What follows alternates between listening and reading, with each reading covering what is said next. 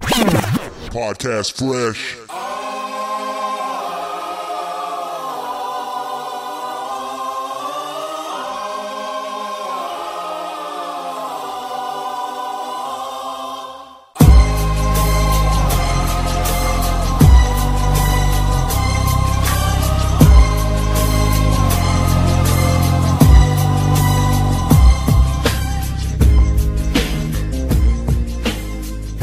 What's going on, everybody? Chris Torres of the Podcast Fresh Network here with Podcast Fresh Cafe, show number 52.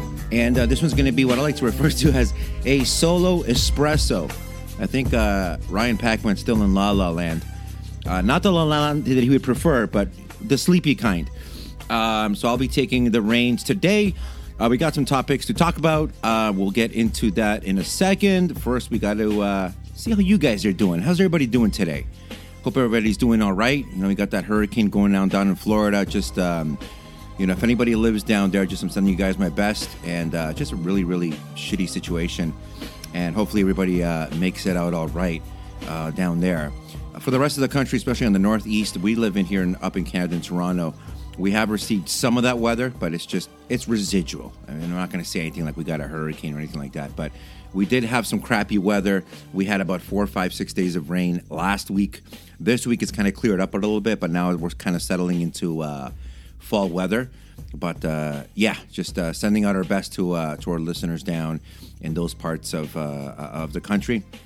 Um, what else? My goodness, Coolio's dead. He died. We'll get into that in a second. Uh, we'll share some memories of of Coolio.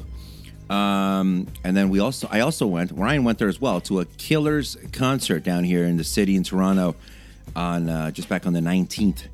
And uh, we'll just talk. I'll just talk a little bit about that briefly. The plugs, podcast fresh on Instagram, Facebook, YouTube. You can go on there, give us a quick follow, give us a quick like, check out the stuff on there. Um, the main hub is Instagram, so if you want to go on there, everything gets copied and reposted onto Facebook.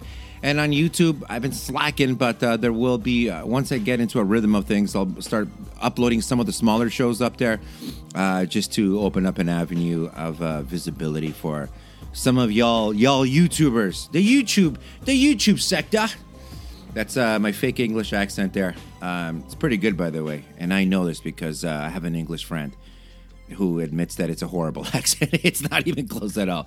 Podcast Fresh 2020 at gmail.com. That's the mail, uh, the mailbag email. You can shoot us an email there if you have any questions, and uh, we'll answer them and uh, we'll feature some of them on here. So let's start off with uh, Rest in Peace Coolio, Memories of Coolio. Uh, Coolio, the rapper, for some of you younger fans, uh, you might not even know who he is. Uh, but he, uh, you know, became, I guess, very, very famous off of the uh, Gangster's Paradise album, but specifically the uh, Gangster's Paradise song, which became uh, iconic and just blew up all over the place. Uh, following the um, the release of Dangerous Minds, which was kind of the the Michelle Pfeiffer movie. you've seen it done a million times by now, but it's basically the brand new white girl teacher in the hood school and she doesn't belong and nobody wants her there and you know very kind of cookie cutterish in terms of story but for its time like the movie was pretty pretty bomb and uh, i enjoyed watching that movie as a kid. Uh, but of course michelle pfeiffer goes there and she meets some of the kids and she wants to help some of the ones that really want to get an education and get out of the hood and do all kinds of like really good things.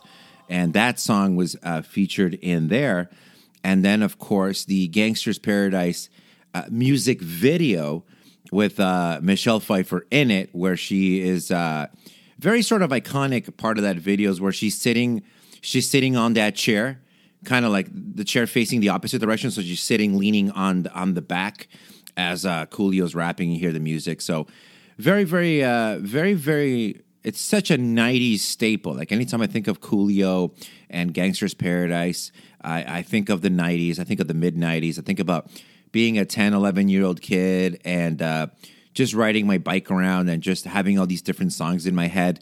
I had a uh, a uh, I don't even know if it was a Sony Walkman, a Walkman. It was a, a tape device, portable tape device that you would plug in a three mil, three and a half millimeter, uh, uh, you know, aux uh, headphones into the jack, and you would put batteries into these things, and you might get maybe an hour or two of listening time.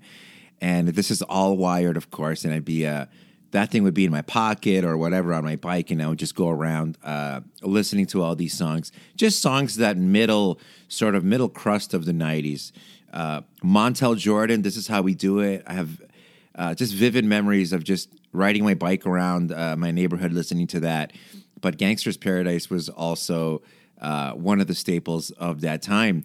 I was a huge listener. Uh, I loved listening to the radio, which I would eventually go and study radio, but there was a radio station here in Toronto called AM 640, and there was a guy on there named Tarzan Dan, who you guys, I'm not even trying to like minimize or anything like that. It's just, I mean, we're speaking to a lot of people here who, and a lot of you young ones have, might have any idea who Tarzan Dan is, but he is uh, uh, he's a lot of things, but he's a photographer as well now. But uh, he was a DJ on the radio at the time, and I just remember he would have all these different countdown shows, and it's it's wild because the radio station would have like multiple countdown shows throughout the day. It was it was crazy. I can't remember exactly, but it, it was like throughout the same day. It would be like the top six at six, and then it'd be followed by like the the hot the top ten at ten or whatever, you know, and then the top twelve at twelve, and it would just be like different gimmicks to to to play the music, and that is how I got exposed to music uh, is through the radio. Uh, and I would tune into these uh, top tens and top twelves and top sixes at six, and I, it was cool because it was like top 40 music, but you'd have a nice combination of different styles in there. You'd have like a Coolio in there, followed by like a, a Madonna song, followed by like a maybe even like a like a low tempo uh, tempo like Soundgarden song. Uh, Beck, I remember hearing Beck on there. Uh, Loser, you know, that's all from that era. You know, and that's kind of the music that stuck with me. But uh, yeah, Coolio was definitely on there. And the the interesting thing about Coolio is. It, sometimes he gets featured on these like um, one hit wonder kind of videos, and that is completely incorrect because Gangster's Paradise came out on his second album. He had re- he had already released um, his debut album before that, and uh, that one that's what the uh, Fantastic Voyage song or a fantastic voyage, however you want to say it, uh, which was a really uh, good tune and uh, you know had samples uh, from a previous song. I'm forgetting who, but it was like from the early '80s or late '70s, I believe. But uh, that was a cool tune. And then, of course, he had other songs like One, Two, Three, Four. That was a good tune as well. That was kind of like a very danceable, like one, two, three, four, get your woman on the floor. Like it was, it was a, it was a cool song. I liked it. And then, of course, there was a slower tempo, uh, Too Hot. And the thing with Coolio is this guy was not a gimmick. He was a gangster. Um, and uh, so, you know, he wasn't one of these guys that, uh, that it was just a gimmick. And when he got home, he kind of put the gimmick on a coat hanger and put it away. Like he really was a gangster. And uh, even until uh, I remember hearing about Coolio like several years back, where I think he he was like stopped at an airport or something, and like him and his posse, and because uh, I guess they found a bag with like guns inside of them, and so uh, trying to remember. Let me see if I can just find it here. Let me just go onto his Wikipedia page. Hold on. Okay, off the Wikipedia page here under uh, legal issues. So there's two. Well, there's three here, but I'll, I'll, we'll just go through them just since we're talking about Coolio. In 1998, a court in uh, near Stuttgart sentenced Coolio to six months probation and fined him $17,000 after, excuse me, after convicting him of an accessory to robbery and causing uh, bodily injury. In 2016, Coolio and members of his crew were, this is it, for having a loaded firearm Okay, so it was just one firearm inside of a book bag at Los Angeles International Airport. The bag was flagged by the Transportation Security Administration. That sounds cool. I work for the Transportation Security Administration. Say that six times. So the TSA, these pricks, as the group attempted to pass through a security checkpoint, one of his bodyguards claimed ownership of the bag. Nice. Uh, but witnesses state, stated that it belonged to Coolio himself. Okay, witnesses. Coolio was sentenced to three years of probation and 45 days of community service. So there you go. That's the story there. In 2017, Coolio was denied entry into Singapore upon landing at uh, Changi International Airport. Pretty sure I said that right. Singapore's Immigration and Checkpoints Authority, eh, not, not as cool of a name, uh, declined to comment on the reason for the denial, citing reasons of confidentiality. Who knows what they found? Coolio had been traveling from Beijing to uh, Singapore to perform at a Formula One uh, concert event. So this is uh you know i'm not celebrating this. I'm just simply saying that you know for for for a guy that's you know gangster's paradise and things like that you take a look at his breadth of work and it really he really was it wasn't a gimmick. It really was the lifestyle uh, for him. Coolio had six children married uh, Jos- josepha josefa salinas in 1996 and they divorced in 2000 damn six kids uh, Coolio was the running mate for pornographic actress uh, uh, Shirley DeVille uh, Democratic presidential run in uh, 2020. I'll have to check that out after we're done here. Wait, what? No, I'm just kidding. Uh, his death came, uh, I'm not. While at a friend's Los Angeles house on September 28, 2022, Coolio was discovered unresponsive on a bathroom floor. Um, he was pronounced dead by first responders. He was 59 years old at the time of his death. Police have opened an investigation into his death, though foul play is not suspected, and Coolio's manager stated that he appeared to have suffered cardiac arrest. Celebrities including Ice Cube, Snoop Dogg, Weird Al Yankovic, uh, Martin Lawrence, Michelle Pfeiffer, uh, Ke- Kenan Thompson, Kel Mitchell, LL Cool J, Melissa Joan Hart, yeah, the list goes on and on. MC Hammer, all of his contemporaries, Bret Michaels, Denzel Curry, and LeBron James. Yeah, because we got to get LeBron in there to see what he thinks. Uh, pay tribute to Coolio following his death. Uh, studio album discography. He released uh, eight albums, including uh, seven albums and uh, one greatest hits. Four, five, six, seven, eight, seven albums, one greatest hits. Chuck Testa, uh, It Takes a Thief, Gangster's Paradise in 95. That's the one that blew him up. Then he released My Soul. And after that, I kind of didn't really listen to Coolio, although I did see him pop up in things. Coolio.com. El Cool Magnifico in 02. In 06, The Return of the Gangsta. In 08, Steal Hear. Steal Here, like you stole something. And in 2009, From the Bottom to the Top. So those were his last albums there. And um, I like I know he popped in music and music in movies. Uh, he was actually in. Uh, I, th- I want to say it was like Batman Forever, Batman and Robin. I'm looking at it right there. Batman and Robin. I didn't see it at first. He played Jonathan Crane as, uh, but he's credited as banker. So if you guys go into that uh, really horrible movie and uh, take a look at that part, and I believe I could be wrong. I think he was one of those. He was like the leader of those guys on rollerblades with, with the hockey sticks. Yeah, it's as stupid as it sounds. I'm pretty sure he was part of the part of those guys. I haven't seen Batman and Robin. Uh, I can't even remember because I suffer from uh, PTSD from watching that piece of shit, and so I couldn't. I might have watched it last night, and it's already like you know what I'm saying. So Jonathan Crane there, credited as banker from Batman and Robin, but he was in a bunch of other stuff. Leprechaun in the Hood. I have a strange recollection of like watching that movie back in the day. Uh, tons of other stuff. He was in the movie Perfume. If you guys have never seen Perfume, I uh, wait a minute. It's a different perfume. Never mind. It's a different perfume. So disregard that one is from uh, 2001.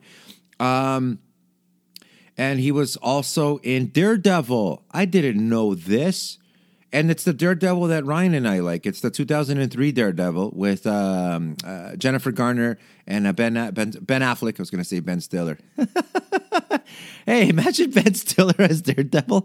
That's not, you know what I'm saying? I mean, if anybody knows, Ben Stiller is, uh, he got pretty shredded. You guys remember him. In general, he's pretty shredded, but uh, in Tropic Thunder, the motherfucker was just a tank. But Daredevil there, he plays Dante Jackson, and it is in the director's cut version of the film only. Oh, interesting. So it didn't make it onto the main one. I gotta double check my library because I'm pretty my DVD library because I'm pretty sure I owned I'm pretty sure I own Daredevil, but I don't know which version. So I'll have to check that one out. Daredevil, you know, it had its share of uh, critics back in the day, but I always enjoyed it. My only critique of that film is that he he Daredevil just gets his ass kicked from like the beginning, like opening moments of that movie, from like most of it, just getting his ass ripped. Um, but overall, uh, a good movie, and I believe it's Michael Clarke Duncan who plays the uh, the uh, pinball or pinhead, whatever the fuck his name is. Somewhere out there, someone's laughing at me. Kingpin, Jesus Christ, yeah. So uh, check out Daredevil. You want to check out Coolio as Dante Jackson, director's cut version only. So just something to uh, to keep in mind there. And then going down the list here, there's a bunch of other ones that you guys might have heard of, but not but I have never seen them. Uh, Dracula 3000, um, Dracula 3000, Three Days to Vegas in 2007, um, and then just a bunch of other movies where he just played himself. In fact, like his last five or six roles, he was just himself. So uh, there you go. And over on TV, he had uh, done some stuff as well, appearing on shows like VIP. Is that the Pamela Anderson one? Yes, it is. In 1998, he appeared in an episode of VIP. Uh, and then uh, Early Edition, Malcolm and Eddie in an episode. Futurama, he was in two episodes doing the voice of uh, Kwanzaa Bot. He was in an episode of Charmed. Joey, for uh, for you Friends fans, is that the Joey? It is. It's the uh, Matt LeBlanc show. He was in an episode as himself in the episode Joey and the Poker. So for uh, you Friends guys, use guys, um, you guys can check that one out.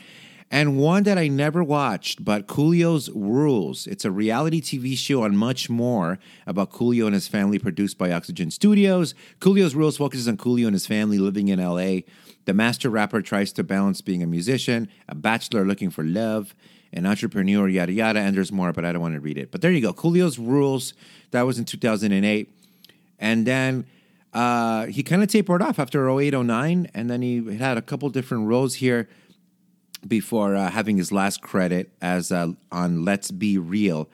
Uh, is an American presidential themed comedy puppet show. That sounds interesting. That premiered on Fox on April 29, 2021. The series is based on the French show uh, Les Goulinois. I'm pretty sure I said that right. That is incorrect. Are you stupid? You do not know the French language. Uh, but that was his last. That was his last credit there. This is cool though. Awards and nominations. He received the a bunch of Grammy noms uh, in '95 for uh, Fantastic Voyage. So there you go. For anybody calling him a one-hit wonder, he was Grammy nominated before he even made Gangster's Paradise. In '96, Gangster's Paradise, he was nominated for Record of the Year, but he won the award for Best Rap Solo. And in 1997, uh, he picked up uh, Best Rap Album uh, excuse me, nominated for Best Rap Album, nominated for One, Two, Three, Four uh, for Best Rap Solo, and then Stomp, also nomination for Best R&B. So all to say, he won the Best Rap Album in 1996 for Gangster's Paradise. And then over on the MTV Music Awards, uh, he won the Best Rap Video and Best Best Video from a Film. That's that Michelle Pfeiffer one. He won both of those. Uh, only losing out in the Viewers' Choice Award, which is too bad. He was nominated in that one, and then he also won for the One Two Three Four. One Two Three Four is a dopey, like danceable tune. I would recommend you y'all's uh, go out there and check that out. So that's Coolio. Rest easy, Coolio. Uh, I'm gonna check out some Coolio maybe tomorrow on the uh, drive to work. But uh, there you go. Rest in peace, Coolio. And uh, that music that music is legendary.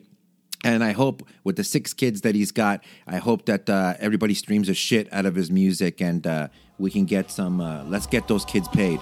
All right, Coolio, rest easy.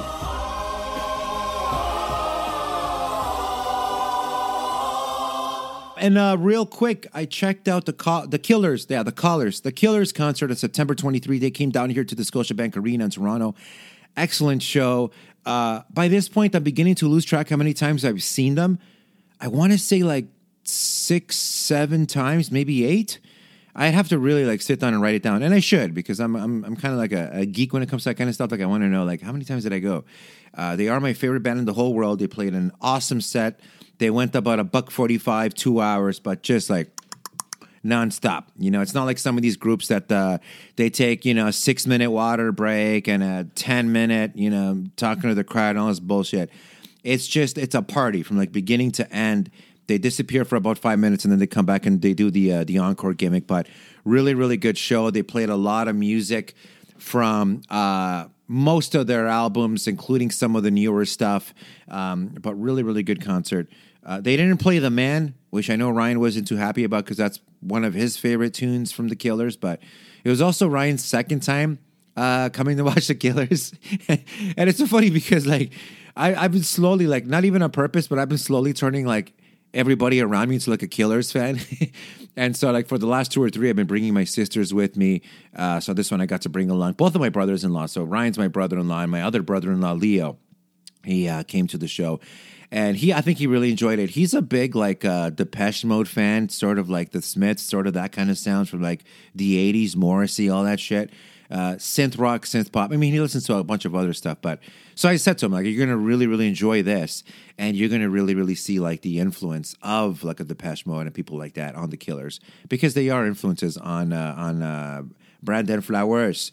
But uh, really, really good show, and uh, uh, man, it's always uh, anytime I finish watching a show like that, I always say to myself, because you know it's real life and anything can happen, right? Is that the last time I've ever seen them live? You know, uh, and definitely, hopefully not. But I purchased these tickets in July of last year, so it was like a 14 month wait. And man, a lot of things changed in my life during those 14 months. But it was good to get out there again and going to the Killers and, and in this post pandemic world that we're living in and just enjoy uh, a night out. 15 fucking dollar beers aside, because that's how much they cost. Jesus. $15 for a draft beer. And that's not even like the biggie size one, right? That's like the, the, the medium, right? Like the, the three or 400 milliliter one. No, it's not 300. That's not fair. It's about 450 milliliters because 300, 350 would be like the size of a small pop can. It's bigger than that. So it's about 400 milliliters, right? And that's the medium. And that's about $15, $16 Canadian here, right? And of course, don't forget to tip. Got that tip function on there. And so, and that's maybe about 12 bucks American, maybe 11 at the rate our fucking dollars going at. But uh, yeah. And then the biggie size one, the biggie size one is maybe 550 milliliters, 650 milliliters. That one came out to, uh, I think, 19 bucks and about 21 because I, you know, I tipped a guy a couple dollars. Uh, that's about 15 US. That's nuts. That's nuts for a draft beer. Like it's not even like the can. You know what I'm saying? It's just like you know. But uh, good concert and uh, can't wait to see them again. If you guys haven't checked out the Killers, it doesn't it doesn't matter if you're a, if you're a huge fan of theirs or not. What I always say is they're one of the best rock shows in the world currently right now. Not saying that they're the best band in the world, although to me they are, but I'm not saying that they are because everything like that is subjective and it's arguable and yada yada. But from point A to point B, one of the best shows uh, that, that you can watch. I would bring even a casual person would enjoy it. In fact, I actually I invited my dad because I had like an extra ticket to come to the show. And I'm like, yo, pops, come to the show. Oh, I don't want to. Okay, fuck off then. Don't come to the show, right? So he sat at home and sulked, but uh, really, really good show, and can't wait till uh, till they come back uh, again.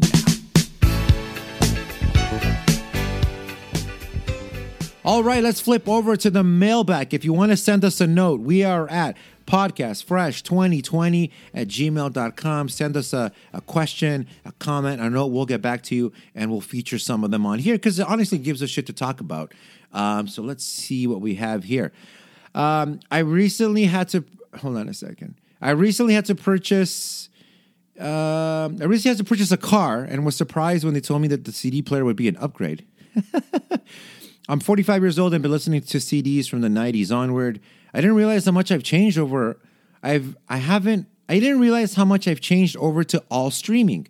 Made me reminisce the days of CDs at their peak. What were some of the first CDs you guys remember buying? Scott from Florida. Oh, Scott. Hope you're doing okay, buddy. We were just talking. I was just talking about Florida in a segment earlier, um, but hope everything's uh, okay over there, and uh, and that you guys are safe and okay. Um, but yeah, no. Uh, first CDs. I've said this before in a previous cafe. I was a tape kid. I was born in 83. So, like by 92, 93, when I really started getting into music to the point of like buying albums and things like that, I was uh, I was in the tape phase, and so some of the earliest tapes that I remember actually buying were um, no, this is yeah, this is right around that time. My parents bought me. This is ridiculous.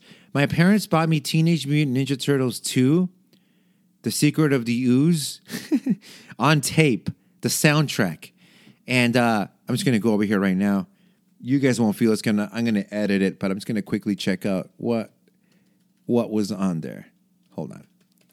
All right, Teenage Mutant Ninja Turtles 2: The Secret of the Ooze, the original motion picture soundtrack. I just want to take a look at. Uh, I just want to take a look here at the song listing. So obviously, I remember Ninja Rap by Vanilla Ice. I believe that's the one that's featured in the movie where the turtles are in the nightclub fighting the baddies, and then like they crash through a wall and they end up on the dance floor, and then they're doing this choreographed nonsensory. Uh, and then the rest of the songs, I they're all there. I don't know. I've heard of Tribal House, but aside from that, nothing else really comes to mind. Uh, Tribal House is kind of like house music. I remember seeing them. I believe they're in like one of the dance mix albums that I've also might have picked up as a kid. But I got that on tape, so that was one of the first ones that I got. Uh, okay, you guys are gonna laugh at this. My parents also, when they were buying me tapes, they actually picked up a copy of Vanilla Ice. I think it was called To the Extreme or To the Limit. Let me just double check that right now. Robert Matthew Van Winkle. Yeah, so there he goes. He's Mr. Vanilla Ice. And let me just see if I can go over to his album here. To the Extreme, it was called. This one actually dropped in uh, September 3, 1990. So that was one of the first. So there you go. So that would have been. I don't know if my parents bought it for me like right away, but it would have been in that year because Ninja Turtles 2, I believe, dropped in 90, 91, and Vanilla Ice is 1990. So it would have been like very, very similar, similar time. And I'm sure there were a few more other tapes that I'm forgetting right now, but those are like the first ones that were purchased for me. Then I started buying tapes for myself like a few years after that uh, in 93, 94. I was maybe 12 or 13 years old. I picked up uh, Jagged Little Pill by Alanis Morissette. Um, I believe I picked up the very first Big Shiny Tunes 2. You guys remember the Big Shiny Tunes albums?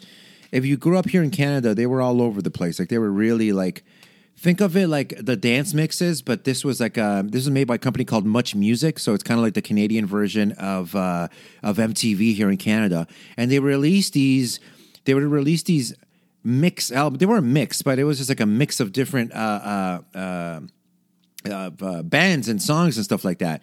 And I remember picking this one up. And the cool thing about these albums is uh, it was just a combination of like different bands.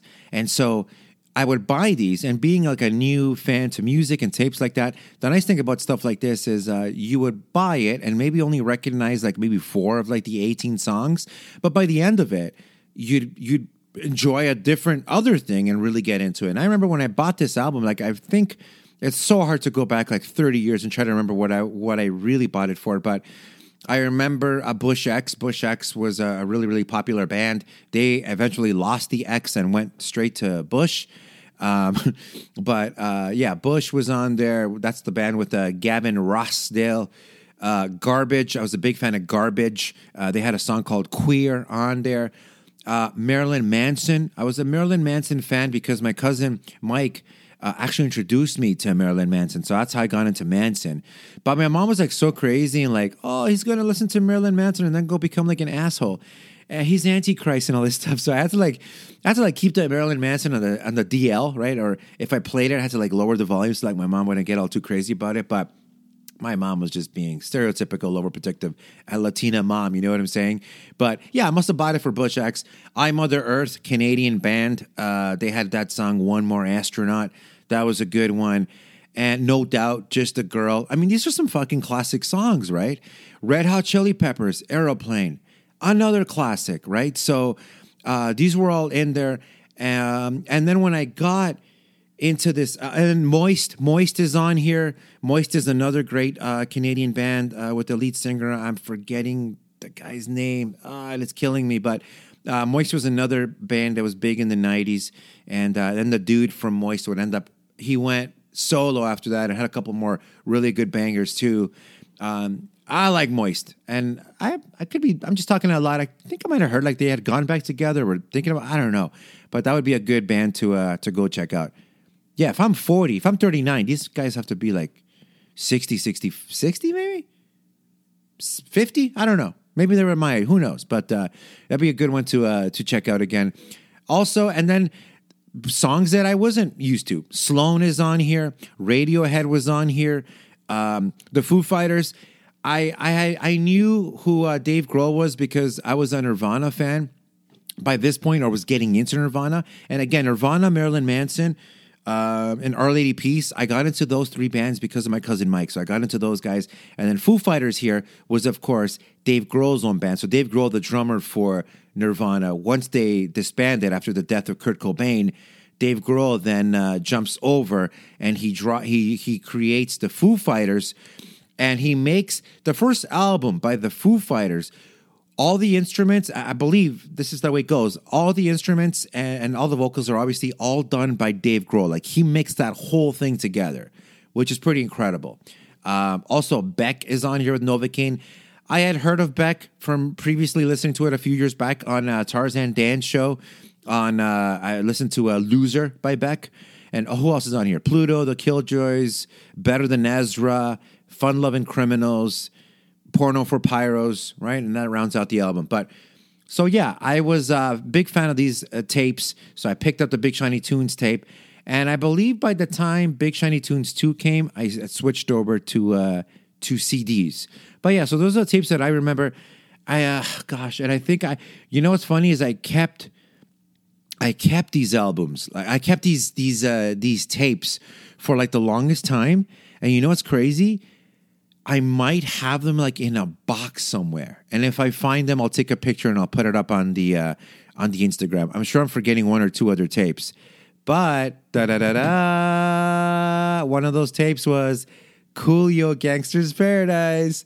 Um, I picked that one up on tape as well. Again, just uh, I, I like the movie, I like the song, and as those days, if you like the song, even if you don't recognize anything else on the soundtrack, chances are you're going to pick up the album. So I picked up Gangster's Paradise, but not the soundtrack. I picked up the entire Coolio album, and that's how I know like one, two, three, four, and too much or whatever it's called, uh, too hot. Um, so yeah, that's kind of me connecting this question to that, but it's it's just funny how that works, right? Because it's that's what I mean. This is all from that middle '90s period. Um, but yeah, and if I find some more tapes, I'll let you guys know. But I think that that's enough. Hopefully, and uh, maybe we'll get some memories from Ryan. I don't think Ryan ever picked up any tapes, but uh, in terms of uh, CDs, I was a I was um, what was I? I was I joined Columbia House. And so you could get like 12 CDs for like a penny or something like that. And with the promise that you'd have to buy like six or seven in like five years or something like that. I, I never lived up to that under the contract, like nobody else did. All right, but you would get these catalogs, and it would have all the album work. Like it'd be like a like a two or three pager, and it would just have all the album covers. So as a kid, I would just stare at all the albums, right? Like, wow, look how cool it is. And uh, I would pick up albums from there. And I don't remember some of the first ones that I got, but um, I remember I picked up uh, Aerosmith's uh, big ones. That was like Aerosmith's like greatest hits album. I picked up that one. Um, TLC had an album at that time, um, Crazy Sexy Cool, it might have been called, the red one.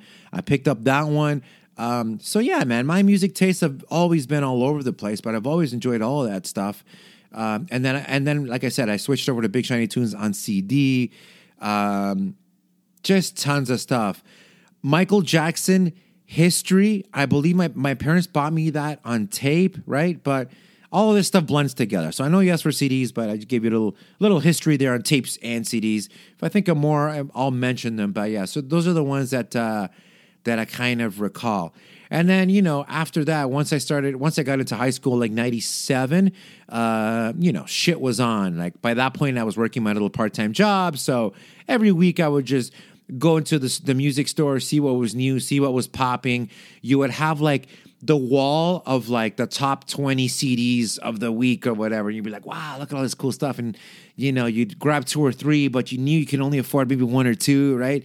And then you'd come back the next week to see what else was new. But man, it was such a cool time to be a music fan. So, um, streaming is like super convenient, super great that I can just get into my car tomorrow and load up Spotify and I can just crank up Big Shiny Tunes 2 or, you know, Alanis Morissette, Jagged Little Pill all that good stuff. But uh, there was just something cool about holding the albums and pulling out the artwork. And this is weird, but I used to smell the booklets and the paper. There was a certain smell to the way the way that ink rested on that paper. And some artists would like shell out for like the really good like stock card paper. You know what I'm saying? Uh, and some some albums would have like the books that like opened up into like a little poster or like a little accordion style, like a little banner. It was cool, man. Like people really really took their time with it. Uh, artists would hire like professional photographers to take pictures to specifically release indie albums, man. It was cool. Like it's just different. Like I know now when you buy an album digitally, like they send you a PDF of the artwork, and it's not the same. It's just not the same. So uh, yeah, let's get on with that because we're otherwise we're going to take the entire show just talking about the music. Question number two: What IP would you like to see uh, be turned into a Lego game? Lee from Vancouver. Uh, yeah, I think we answered this one already. Am I crazy here? Okay, but that's okay. You know, you sent it. Uh, Ryan put together the mailbag this week. Um, you know what? For me, I've only played a few of the Lego games, and Ryan, I think he's played a few of them, but and I could be misquoting him, but he told he doesn't like these games. He doesn't like them. I've told him. I think it, we had this conversation a couple, maybe one or two months back when one of the uh, Lego games was released as a uh, PlayStation Plus freebie game, and I said to him, "I'm like, are you gonna be playing it?" And it was kind of like, "Nah, not not my thing." Blah blah blah blah. And I think I said to him, "Wow," because like it's such like a collector's game in terms of like there's so much shit to do and collect, and I know that um, uh, some of the trophies are like really infuriating to get but uh, no, he's he's not really into those games. I like him. I got exposed to those games because uh, my nephews played a few of them. I think they, they had maybe one or two of the Avengers games, a Captain America game. I could be flubbing it, but you get it.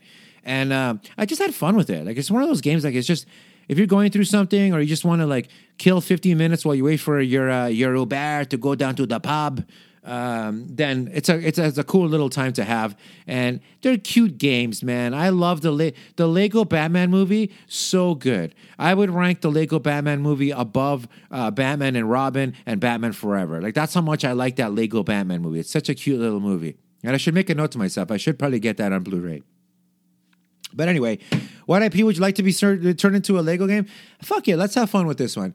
I would like to, you know, the show The Office. I would like to see The Office turned into a Lego game.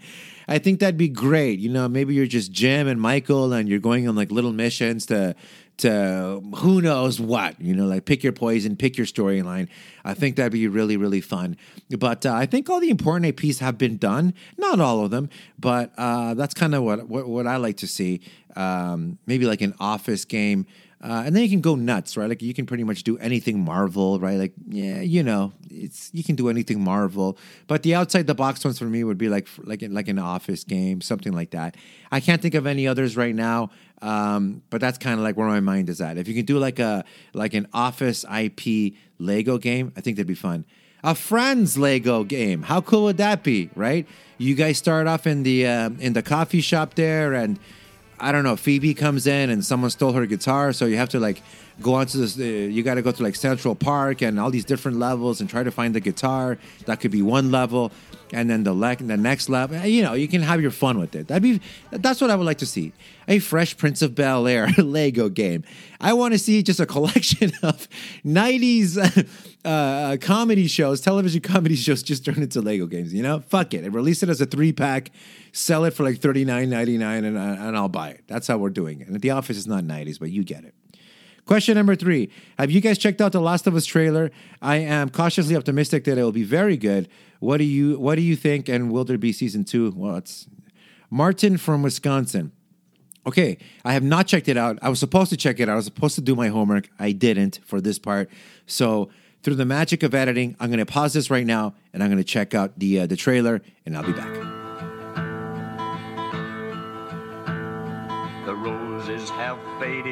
There's frost at my door. The birds in the morning don't sing anymore. The grass.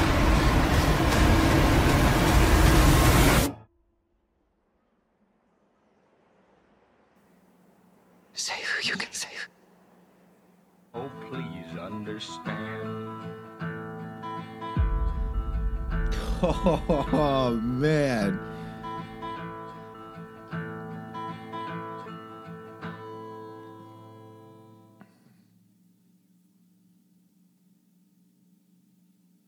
Okay, I'm in. This looks fucking bomb. This looks amazing. Oh my goodness. It looks really, really good. Um, and it's got the little girl from Game of Thrones as Ellie. I didn't know that. Hold on a second. I gotta see who plays Ellie. Because I, I, yeah, I want to know her name. Ellie from yeah, Last of Us. Who's the actress? Who's the actor? Hold on. So yeah, Ellie's played by uh, Isabella May Ramsey. That's it. I only know her from uh, Game of Thrones. She's she's tremendous in Game of Thrones. So so right now I'm currently getting through uh, the Game of Thrones. I've kind of slowed down just because the series is like it's losing me a little bit as I realize that it will. But I'm on season six right now, so I'm almost at the end. But uh, Bella Ramsey's in there, and she plays one of the queens, I believe, for one of the uh, castles or lands or whatever. But she's amazing, and her scene when I saw her scene the first time that uh, that she meets Jon Snow and uh, Jon Snow's sister, she is so good and captivating, and the way it was written and the tone of that scene, and just the way that she comes across, it was so good. And it's funny because they come in here and they, they they they're almost like they're not purposely talking down to her, but they're like, "Oh, you've you've grown since the last time we saw you," and she's like, she's like she's a kid, but she's not there for any bullshit, and she immediately like puts them both in their place, like, "What the fuck do you want?" kind of thing, right? It was unbelievable, just a great scene. I remember when you were born, my lady. You were named for my aunt Lyanna. It was said she was a great beauty. I'm sure you will be too. I doubt it. My mother wasn't a great beauty or any other kind of beauty. She was a great warrior, though. She died fighting for your brother Robb. I served under your uncle at Castle Black, Lady Lyanna.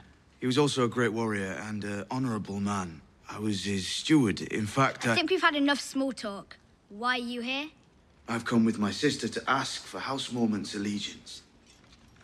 As far as I understand, you're a Snow, and Lady Sansa is a Bolton. Who's your Lannister? I've heard conflicting reports. I did what I had to do to survive, my lady.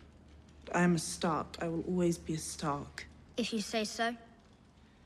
What you have to understand, my lady, is that I understand that I'm responsible for Bear Island and all who live here. So why should I sacrifice one more moment life for someone else's war? And I actually rewound that scene once, no, two, three times, because I was just like, that is such a good scene. And I was howling just because it's so funny that they came in here and like kind of patting her on her head and she just put them both down. It was hilarious. So uh, yeah, I didn't know that she was going to play Ellie. I had heard that she might be tied to the project, but I didn't know she was playing Ellie. So uh, trust me when I tell you this, if you don't know her, she she's got the chops. You don't have to worry about that. Uh, she's going to be amazing. Um, I think it's gonna, I think it's gonna it has a potential to be a really good show. This is fucking great. And uh, Pedro Pascal, I mean, come on, that's my boy. That is my boy, half Chilean, half Argentinian. That is uh, such a such a great actor. Um, he he's he's to me when it comes to like Latino actors um, of of uh, of like not younger because they're they're across different ages, but like but uh, but of like the current generation, the ones that we're seeing out there right now. He's awesome. I also like uh, Gael Garcia Bernal, who who is unbelievable, and I saw him in a movie called Y tu mamá también. If you guys haven't checked that one out, it's amazing, and he's in that one with uh, another one of my Latin favorites, um, fuck, Diego Luna, and these are names that you guys are going to recognize. Diego Luna. So him, that guy, Pedro Pascal, and uh, there's one more that I'm forgetting, but it's going to Wikipedia real quick, and through the power of editing, you won't even know. Hold on. Michael Pena. Come on, dog. What a great time. What a great time to uh, to have all these uh, really, really amazing uh, uh American, uh, Latin, Mexican uh, actors just just doing actual roles, you know, and not just playing the the the, the cholos and the the Spanish gangsters, but like really breaking out and doing roles that really mean something at the end of the day. Also, End of Watch with Jake Gyllenhaal and Michael Pena and Anna Kendrick. Uh, fucking great film as well. So go check that out. But what do I think about the trailer? It's just a trailer, so you know, like they did a really good job with the trailer. What I can see from the trailer, having played only the first game, um, you, we're going to see seasons. So it looks like there's fall, spring, winter. You can see that in there. Um, we're to see the military aspect of it, right? Those uh, you see the, the those tank looking trucks with like the metal shovels at the front with like the spray painted on. We're to see a lot of that. Um, Ellie looks great. Uh, you know, Joel looks awesome. Everything looks good. I love the behind. I love. There's a lot of behind them as they're going toward wherever. A lot of over the shoulder camera work, It's great. I think it pays homage to the video game without it being heavy handed. Um, so just really, really good. I'm pretty sure I'm pretty, pretty much able to recognize some of the other characters that are going to be in it just by looking at them. So they've nailed that part. Um, so yes, I am thinking it's going to be very, very good. They would have to screw it up with like a really bad script or uh, I don't know, being overhanded with current day messaging. You know what I'm talking about? All that bullshit, representation and all that. Just let's just watch a good show and let's let's let's celebrate it for what it is. And uh, I think it's going to be a heavy, heavy show for sure. I think this is going to be one of them ones where things are going to happen. I can see multiple characters. This might be a spoiler alert if you've not played anything, so just skip ahead 30 seconds. Go ahead, go, skip, skip, skip.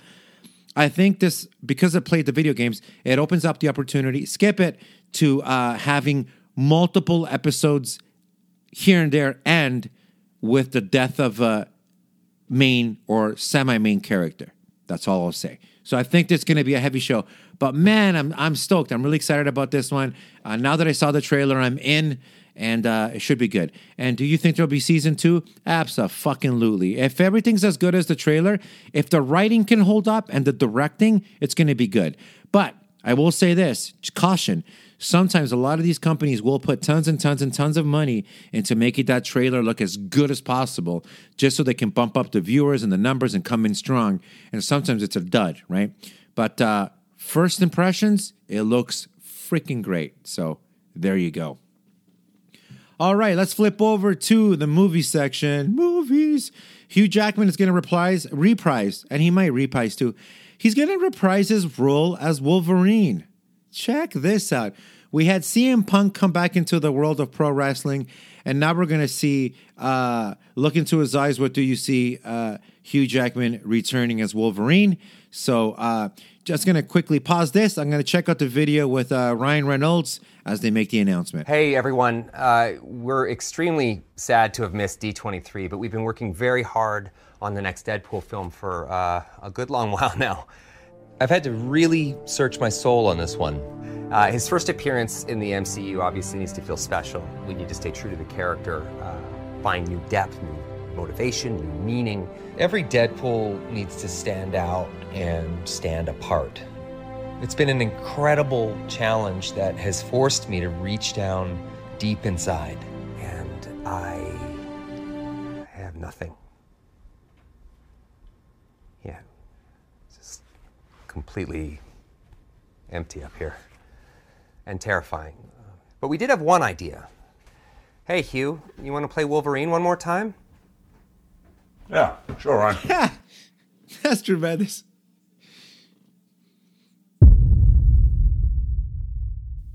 All right, I just checked out the video of uh, Hugh Jackman and Ryan Reynolds. Man, Ryan Reynolds just he can't miss. Like he's just so clever in everything that he does. So I just saw the video there.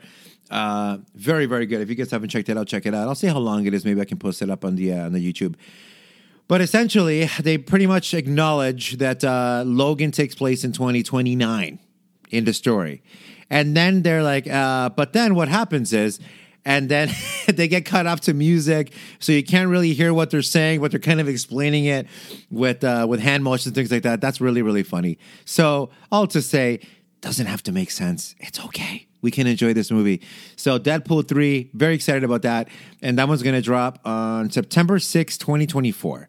So we have two years to get ready for that one. But that one should be uh, what I like to call a dandy. So that should be a dandy. And uh, yeah, I'm, I'm, looking forward to that one. Deadpool 2, Hugh Jackman is back. Uh, Deadpool 3, rather. Hugh Jackman is back. And uh, he'll be reprising his role of Wolverine. Wow, I just heard in that little bit though, nine, he's, he's, he's uh, been in nine different movies. That's incredible.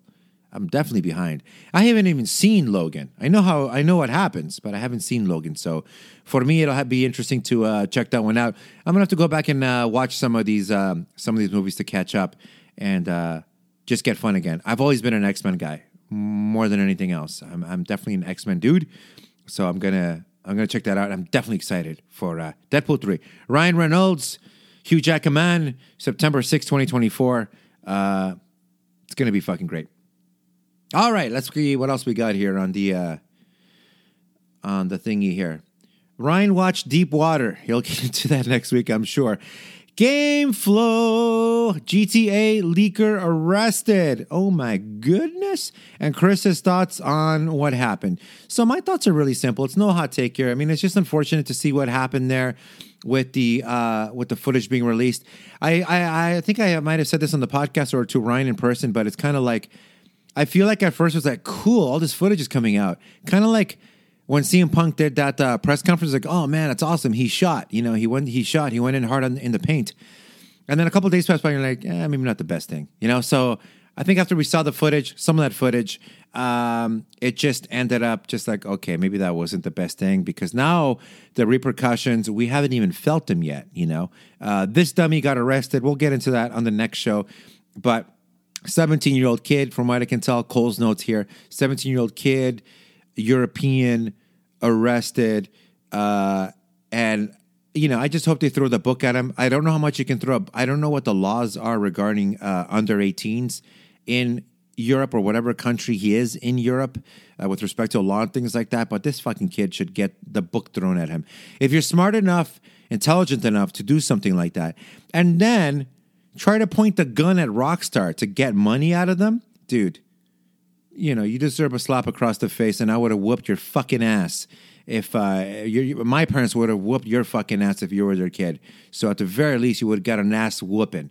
But uh, we'll have to follow along with that story. But yeah, we'll see.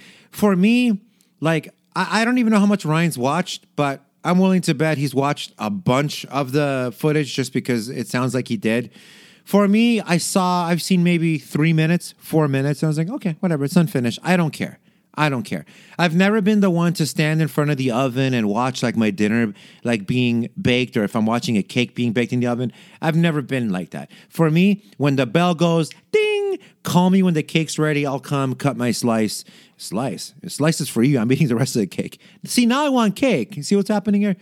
I've never been that guy. So for me, it's like, yeah, I'll watch it when it's when it's when it's ready. You know, I'll watch it when it's ready. Unless it's like a sneak peek, like, hey, here's Rockstar, here's what we're working on, here's a one minute thing. It's fine. But once I saw like the two three minutes, and um, specifically, I saw a scene where. Um, I think one of the characters was leaning out of the car and like shooting at stuff. You know, I think everybody's seen that one. And I just got a chance to look at all the coding that happens. And then I, got, I saw another clip where like the character is walking down the, the sidewalk and he's interacting with like NPCs that are like not even fully realized and clothed yet. And it's for me the fascinating part is like watching all the coding and like the different question marks that pop up, and you can kind of gather like this is all kind of like a choose your own adventure thing. Like depending on what happens and what you say, you have like five or six different. Anyway, it's all coding, Google Gaga nonsense that doesn't make any sense to me, but it's all in the developers' hands.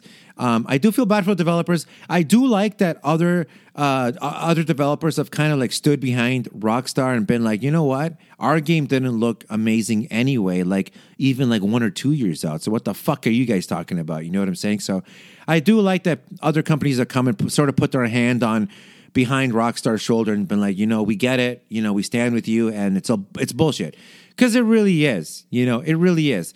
It's kind of like somebody. Um, it's kind of like somebody ruining uh, your surprise party. You know, imagine you're planning this really, really big surprise party for your best friend, right? For your best friend.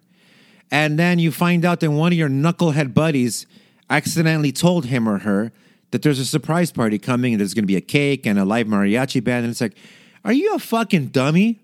Like, are you, are you dumb? As my sister likes to say, are you dumb? Uh, she says it like that. Don't tell her I made that impersonation. Are you dumb? That's how she says it, though. Um, so yeah, no, I feel bad about that, and we'll see. Like I said, I don't think we felt the full breadth of the consequences of said leak. So it'll be very interesting to see what happens next. Um, but no, I'm not one to really dive into you know stuff that's not that ha- that is not finished. That's not me. But I understand, you know, to defend Ryan for a sec, like he's a huge hardcore Grand Theft Auto fan. So, mm, if I'm a huge hardcore fan of like pro wrestling, for example, so whenever like somebody goes to like WrestleMania nice and early and takes pictures of like the set, like what the set's gonna look like that weekend once the show's ready to go, I will sometimes go in there and take a look. Oh, the set's gonna look awesome. The set's coming along really, really well because I'm a fan. Um, but no, I do like the element of surprise. I do like the element of a nice presentation, a nice trailer, a nice sneak peek. So I've only seen two, three minutes, and I won't be watching anymore. Uh, this game, I'm, I, you know, I'm excited to play it, um, and uh, I can't wait till it comes out. But you know what? Now, if they need to take an extra year because they need to fix a bunch of things, if they need to rewrite a bunch of things, it's all because of this uh, whack job over in Europe. So I hope they throw the book at him. In fact, reach up, grab the whole shelf, and throw it down on the mother. And uh, hopefully that bookshelf is filled with nothing but hardcovers. So that's all I got to say about that. G4 situation. Uh, G4, my goodness, what a fall from grace. This is the G4 network. I believe there used to be a G4 network. I could be wrong. I believe there used, there used to be a G4 HQ here in Toronto. I could be wrong about that. But G4 television network 15, 20 years ago came back last year with like a like a lot of hype. Um, Xavier Woods from WWE was in there, a bunch of other people. Uh, they were featuring like really popular uh, YouTubers, like um, what's that guy's name? The Completionist, right? They would feature all these different people. It was a cool show, and uh, they also had Frost, who. Uh, you know, geez, you can get into the Frost stuff pretty deep. I will say, you know, her cutting that promo about uh, on on uh, in the middle of one of their streams really put a bad taste in people's mouth, to say the very least, and ended up driving tons and tons and tons of people away. It kind of reminds me of um, in pro wrestling, there was a night where Mankind was going to win the world title from uh, The Rock on Monday Night Raw, which is a wrestling TV show. And on the other channel, and it was a tape show, it was a tape show. On the other channel, it was competing that same night against WCW Nitro, and that show was live. That show was live. So the guy that ran uh, WCW, uh, this guy named Eric Bischoff, he actually instructed Tony Schiavone, who was on commentary, to actually go on the air and give out the spoilers for the Raw show. Dude, how douchey is that, right? But I'm telling you, it was a war between these companies. And so Tony Schiavone went on the air and he basically read off he read off all the spoilers for the Raw show. And specifically with that Rock Mankind match, he said, uh, Oh, and in the main event, uh, Mankind's going to beat The Rock for the World Championship. Ha! That'll put asses in seats. Bro, I forget what the exact number is, but millions of people immediately switched the channel from Nitro to WWF, the tape show, so that they could watch, uh, so they could watch Mankind win the world title for the first time against The Rock. And if and it's a famous clip because the the Mankind one because that crowd was so hot. And uh, that's the one that it's got that famous Steve Austin pop where they play his music. Steve Austin comes down. Every every person's jumping up and down because it's literally like ten on three uh, for triple uh, for uh, the Rocks guys against uh, Mankind. And Austin goes in there, whacks the Rock with a steel chair. He puts Mankind's arm over the Rock. The fans are going crazy, and I believe it's Earl Hebner. I might have the referee wrong, but he does the dramatic like slow pin that they used to do in those. T- I wish they would bring back the slow pin. And it was like one. The whole crowd is like just standing on their feet. Two, everybody's getting ready to scream. Three, the whole fucking place exploded. It was so cool, such a cool visual. And a nice little piece of trivia. During this time, Triple H was with uh, DX. And so all those guys are baby faces. So in the celebration, you have DX with Triple H celebrating with Mankind as The Rock, Vince McMahon, and the entire corporation look on. It was a fucking great moment. So all that, bringing it back to this, um, it's definitely, you know, with the G4 thing, it's unfortunate, but, you know, it's it hasn't worked. It that that Frost commentary drove a lot of people away, and uh, and to be fair, maybe it wasn't the best run company either. It seemed to have a little bit of an identity crisis. I think also having been a television uh, network now in 2021, 2020, 2022, trying to find its role now that you're up against streaming, you're up against YouTube, you're up against all these other things. I think it just became a really big uphill battle. And uh, yeah, I don't know what's going to happen. I think that thing is on borrowed time. Frost has been released. That moron. Um, she actually, there were actually a bunch of releases from G4, I think two or three weeks ago. Like a bunch of people got let go, like 10, 12 people. And Frost is still on the payroll. And she actually went on Twitter and she posted a picture saying, I survived. Let's play some games, y'all. And she got that shit downvoted, and people just started burying her. I don't know if you guys know the uh, the the YouTuber uh, Heel versus Babyface. He's this hilarious like television and pop culture pundit. Uh, he might uh, he might even hate that name, but he does commentaries on like the state of television. He goes in deep on like Game of Thrones and things like that. He's a really really funny guy. Go check out his channel. Um, but yeah, he he he put up a meme. he put he puts up memes that always get upvoted on, on idiots uh, twitters like that. So that was really really funny. And then lo and behold, Frost gets fired a couple days after that. So all that to say, I don't know what's going to happen to G4. Like I said, I, I, think it's just on borrowed time. People are jumping off this thing, and I think it's only a matter of time uh, before it sinks. So there you go. Uh, my uh, Ryan's been playing some games. I won't steal his thunder. He can get into it the next time we have him on the cafe. I've been playing nothing, guys. I'm sorry. I just haven't been playing anything. I've just been really, really busy with work, and I just haven't had time to really play anything. But that's okay because this is an unorthodox episode. We will get more into the video game stuff next week. But uh, as always, shoot us an email. Let me know what you guys are playing. We're at podcastfresh2020 at gmail.com. And I just wanted to make a little correction from the last cafe when we were talking about the Texas tornado, I accidentally said the Ultimate Warrior instead of Texas tornado. No, no, no, no. I meant Texas tornado. Kerry Von Erich was the Texas tornado in WWF. That's what I remember him as. Now, I, I remember with the Ultimate Warrior thing that I mentioned was as a kid, I always thought that, wow, that guy looks a lot like the Ultimate Warrior. It could be the Ultimate Warrior, but it's not the Ultimate Warrior especially uh, later on during one of Warrior's runs, he came in a little bit smaller. This was following the uh, steroid scandal that had happened. So all of a sudden, all these guys got fired for steroids. Uh, British Bulldog was gone, Warrior was gone, a bunch of other guys were gone. And so when Warrior came back, he came in smaller. So I always thought the smaller Warrior looked a little bit like the Texas Tornado. But then later in that same podcast, Ryan did say something along the lines of who I think he said something like Terry um, Texas Tornado, who would eventually be the Ultimate Warrior. No, no, no, no. He's he's not the Ultimate Warrior. He did not go on to be the Ultimate Warrior. It's just something that I said he looked like the Ultimate Warrior. So just want to make that clarification. Uh, so Kerry Von Erich was the Texas Tornado, and that's the movie that uh, that is being um, they're getting ready to shoot that right now. They're just filling into all the different roles. So looking forward to that movie. That one should be a lot of uh, fun. I think that one should do well at the festivals. I don't know if that's going to do you know 300 million at the box office, but I don't think so. But I think that could be another one of Darren Aronofsky's little the jewel of his eye kind of thing, and I think that could be another good one. And I think that one should do well at the festivals. But uh, yeah, that's the movie that they're working on right now, um, and I think that's it. Guys, let me know what you're up to. Podcastfresh2020 at gmail.com. I am going to get on out of here. A bit of a shorter version of the cafe today, but I think I'm done rambling. If you want to follow us, Podcast Fresh at on Instagram. We are also Podcast Fresh on the YouTube and the Facebook. So if you go on there, and I think that's going to do it for me. New wrestling um, New The Last Wrestling Podcast show is coming up later this week, as well as the Fresh Prince show that I'm still working on. My gosh, I just haven't been able to finish it, but more shows coming your way. Thank you, folks, for the support. We really, really do appreciate it. We do this for you guys and you guys only, and we thank you guys for the support. We thank you for the likes.